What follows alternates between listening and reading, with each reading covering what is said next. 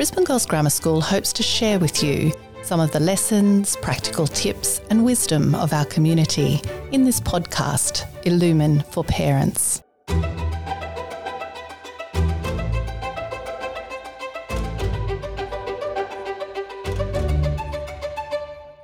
I'm Jacinda Euler, Principal of Brisbane Girls Grammar School. The aim of this, our parent focused podcast, is to get practical. I'm joined by our Director of Student Counselling, Jodie Forbes. So perhaps to start, Jodie, you might tell us a bit about yourself. Thanks, Jacinda. I've been a psychologist now, working predominantly with children and adolescents, both in rural and remote Queensland and in Brisbane, and also in the UK. And I've been doing that for about 25 years. And I've been at Girls Grammar since 2004 and thoroughly enjoy working with our girls. So, to begin, Jodie, how can parents support their daughters to find some certainty in a world that seems defined by ongoing uncertainty? Well, children take their cue from those around them, so their peers, other adults, such as teachers, but predominantly their parents. So, parents are modelling for daughters how to react, how to cope and how to adjust. And I guess typically, if a parent can manage things in a calm and positive way, so too will their daughters.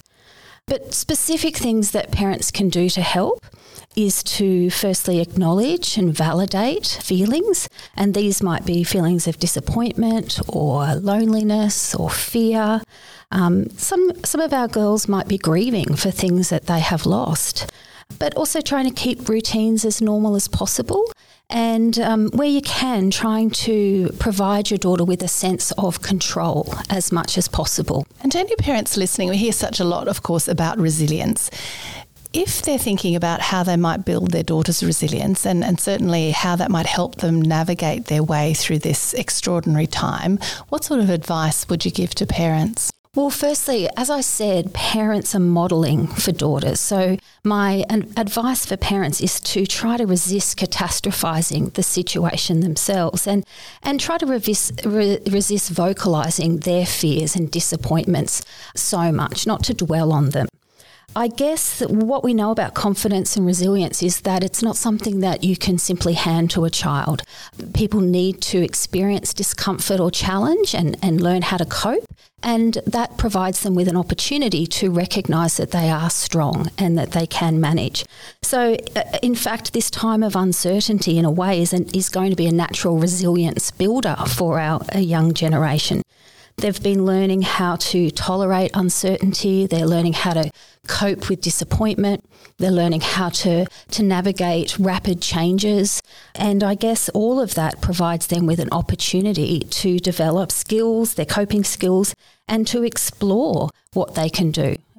We've seen some quite uh, girls rising to the challenge. We've seen some innovative ideas for how to stay connected. Girls have been very creative when they were in remote learning. And I guess this is the way that they're doing that with their parent support in many cases. But I guess that resilience, as you say, is important. But beyond that, how do you, uh, particularly for parents, build a sense of motivation mm. that sometimes can be lacking when things are uncertain and there aren't those things to look forward to?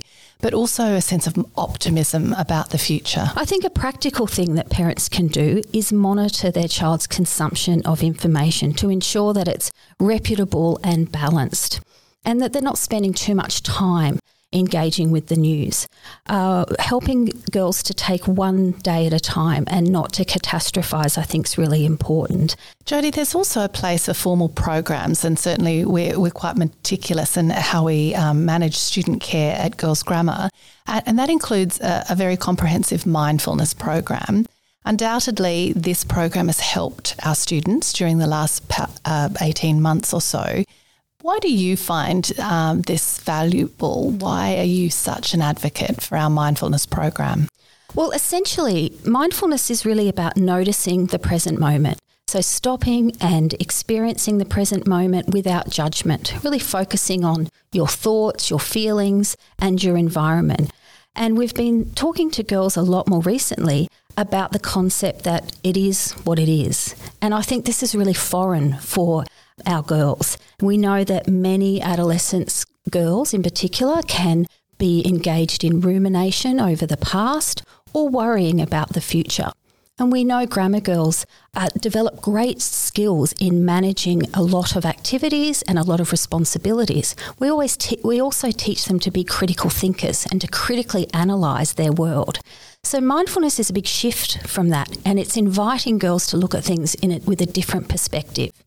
And what mindfulness actually does is it helps girls to be able to manage their emotions and their thinking, not get caught up in, in thoughts, but also to just be in the present moment. Mindfulness is about helping girls to sit with discomfort. And if we think about COVID, I guess it's been a, a whole exercise in discomfort. And so, with those mindfulness skills that we're teaching girls, we're actually encouraging them to be able to manage difficult situations better. And in mindfulness, obviously, there's a lot of training um, involved. It's um, something that's really quite precise and they're very particular yep. skills. So, but if we're talking about a parent who may not necessarily have done a mindfulness course, how might they engage in mindfulness with their daughter? How do they go about creating this sense of present centeredness? Well, as I said, mindfulness is really just about stopping and focusing. And it's about focusing on your senses, what you can see, what you can hear, what you can smell, what you can touch. So you can really do that anywhere you are. So you can do it with your daughter while you're driving to school. You can do it over the dinner table with what you're eating. You can lie down in the backyard and just look at the sky. And yes, those are things that we can do at any time. But there's some actual great resources available. And there's many mindfulness uh, resources and websites, but the two that we recommend is Smiling Mind, which is an Australian-based uh, resource. They have a great app and have exercises and activities for families. And then also the Calm app is something that our girls find really helpful. But as you know, Jacinda, our school has a dedicated, highly trained, and very experienced mindfulness team.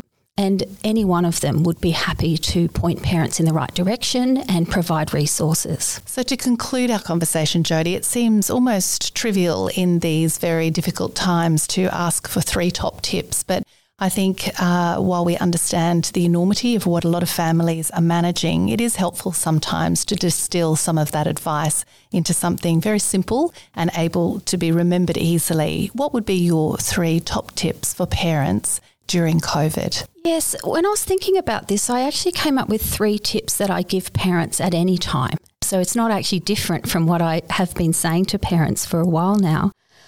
The first is to listen to their daughters and to acknowledge and to validate feelings. I think it's important that parents understand that they're not responsible to fix problems or to solve problems and and all anybody wants to um, have is to be heard. And so that's really what parents can do that would be really helpful. My second tip is that despite what you hear when you're listening, is to try to respond rather than react. And this is where, as a parent, we need to contain our own distress. Um, and even though we may not feel calm, we need to try to act calm. And finally, in order to help you be able to do this, my final tip is to really, parents need to look after themselves. Parenting is an incredibly hard job, and it's the hardest job I've ever done.